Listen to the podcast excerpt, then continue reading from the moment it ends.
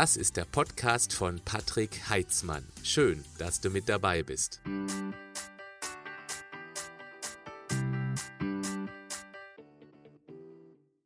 Hallo, zunächst einmal, es wird entscheidend sein, dass dir die Lebensmittel schmecken, die ich dir heute vorstellen werde. Es macht ja überhaupt keinen Sinn, wenn du das runterwürgen würdest, nur weil es gesund ist. Es reicht aber schon, wenn du hier nur eine Idee entdeckst, die du vielleicht noch nicht auf dem Radar hattest und ab sofort eben mehr als vorher in deine Ernährung einbaust. Für eine grobe Übersicht in den Podcast Show Notes findest du die sieben Tipps mit den dazugehörigen Timecodes. Schau, was zu dir passt. Tipp 1. Echtes Essen. Fangen wir mal mit dem Wichtigsten überhaupt an. Weißt du, die Industrie verarbeitet Produkte so, dass sie lange haltbar bleiben, weil sie damit auf Lager produzieren kann, um Nachfrageschwankungen ausgleichen zu können und damit wir möglichst viel davon essen. Nur dann, wenn wir immer wieder hungrig an den Futtertrog, also in den Supermarkt zurücklaufen und Nachschlag holen, wächst der Wert der Konzerne und bei uns als Gegenleistung die Bauchsparkasse. Deshalb 80 Prozent der Lebensmittel, die du kaufst, sollten eine möglichst kurze Zutatenliste haben. Im Optimalfall sogar, ja, gar keine. Dann ist die Chance groß, dass es ein zumindest möglichst unverarbeitetes Produkt ist. Okay, äh, eine Tüte Zucker zählt da nicht zu. Das ist klar, oder? Tipp 2. Grünzeug. Das Zentrum deiner Gesundheit ist dein Darm.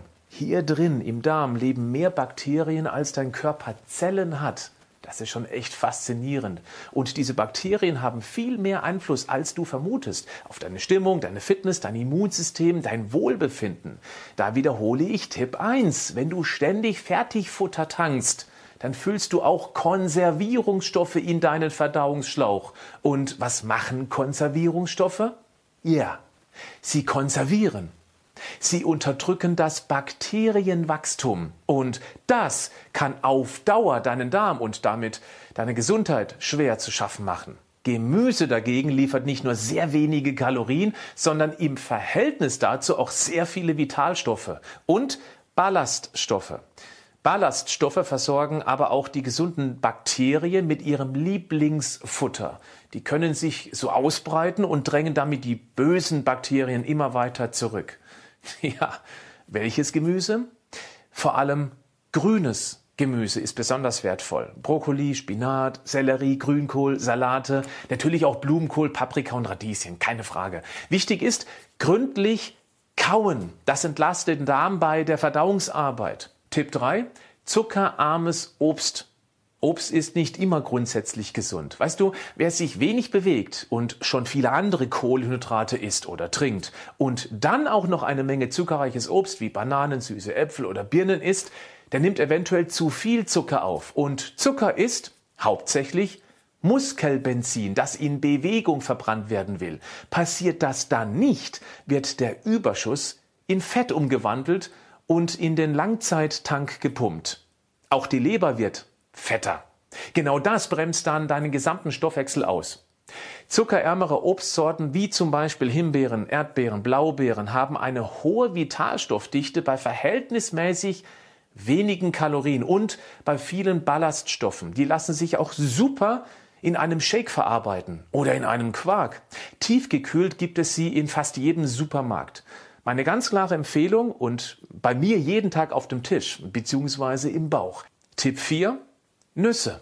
Sie werden aus meiner Sicht unterschätzt und haben bei vielen wegen der Kalorien einen eher schlechten Ruf. Schade, weil sie Nährstoffbomben sind. Wenn du mich schon länger beobachtest, dann weißt du auch, dass ich vom Kalorienzählen nicht wirklich viel halte. Dazu habe ich mal ein ausführliches Video gemacht. Du findest den Link in den Show Notes des Podcasts. Die Kalorien der Nüsse kommen eben nicht eins zu eins im Organismus an. Dafür liefern sie aber jede Menge Vitamine und Mineralien, zudem ganz wichtige Fette. Die Königin unter den Nüssen ist die Walnuss. Sie hat ein sehr gutes Omega-6 zu Omega-3-Fettverhältnis. Spannend ist, das Omega-3-Fett in der Nuss wird im Organismus verlängert zu den hoch ungesättigten Fetten EPA und DHA. Vor allem DHA ist besonders wichtig für ein gut funktionierendes Gehirn. Ja, wie sieht denn die Walnuss aus? Genau, wie ein Gehirn. Die ist sogar in einem Schädel verpackt und da drin liegen auch noch zwei Gehirnhälften. Noch mehr konnte Mutter Natur uns nicht darauf hinweisen, dass die Walnuss offensichtlich gut für den grauen Matsch da oben ist. Deshalb täglich eine kleine Handvoll Nüsse. Pur oder irgendwo mit einem Lebensmittel vermischt, vielleicht auch mit dem, was ich dir jetzt vorstellen werde.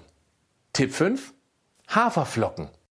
Richtig gutes Zeug. Es liefert komplexe Kohlenhydrate, also langsame Kohlenhydrate, dazu hochwertiges pflanzliches Eiweiß, zu den Ballaststoffe und auch sowas Spannendes wie Beta-Glucane. Und genau das findet dein Darm wieder richtig gut.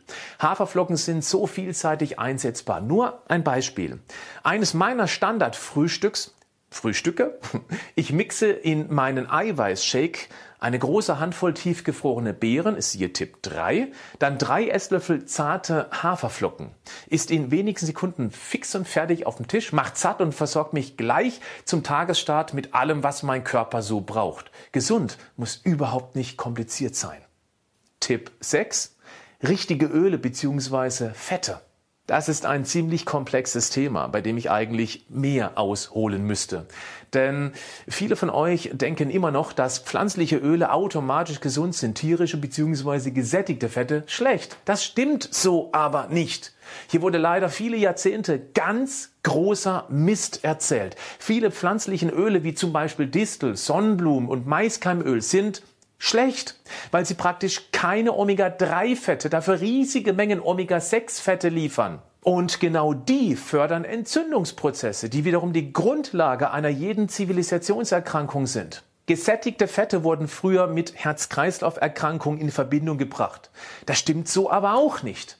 Ohne jetzt ins Detail zu gehen, vermeide die eben genannten schlechten Öle, nimm dafür ein gutes Olivenöl, ein möglichst frisches Leinöl für die kalte Küche, zum Beispiel in den Quark gemixt, und ein Kokosöl zum heiß anbraten, weil es sehr hitzestabil ist. Mit diesen Standards bist du in der Küche richtig gut aufgestellt. Tipp 7. Gewürze. Früher wurden Gewürze mit Gold aufgewogen. Nicht nur, weil sie dem Essen eben diese besondere Note verliehen haben, sondern weil man früh wusste, wie wertvoll sie für die Gesundheit sind. Heute gibt es in vielen Küchen nur noch ein Gewürz, ja, Salz. Und das wird fleißig verwendet. Aber nur deshalb, weil zu viele nicht mehr bereit sind, mit anderen Gewürzen einfach ein bisschen zu äh, experimentieren. Hole dir doch einfach mal bei jedem Einkauf ein neues Gewürzdöschen und teste es zu verschiedenen Sachen. Auch das wird deinen Darm freuen, weil Gewürze auch die Besiedelung deines Darms regulieren, schlechten Bakterien zu schaffen machen und sogar Parasiten rausjagen, die sich dort eingenistet haben. Ja, in deinem Darm leben mehr unerwünschte Parasiten, als du dir vorstellen kannst. Und mit den Gewürzen schmeckt das Essen einfach auch dann noch besser. Nur den Parasiten und schlechten Bakterien, denen schmeckt das äh, überhaupt nicht. Bleib gesund, aber mach auch was dafür.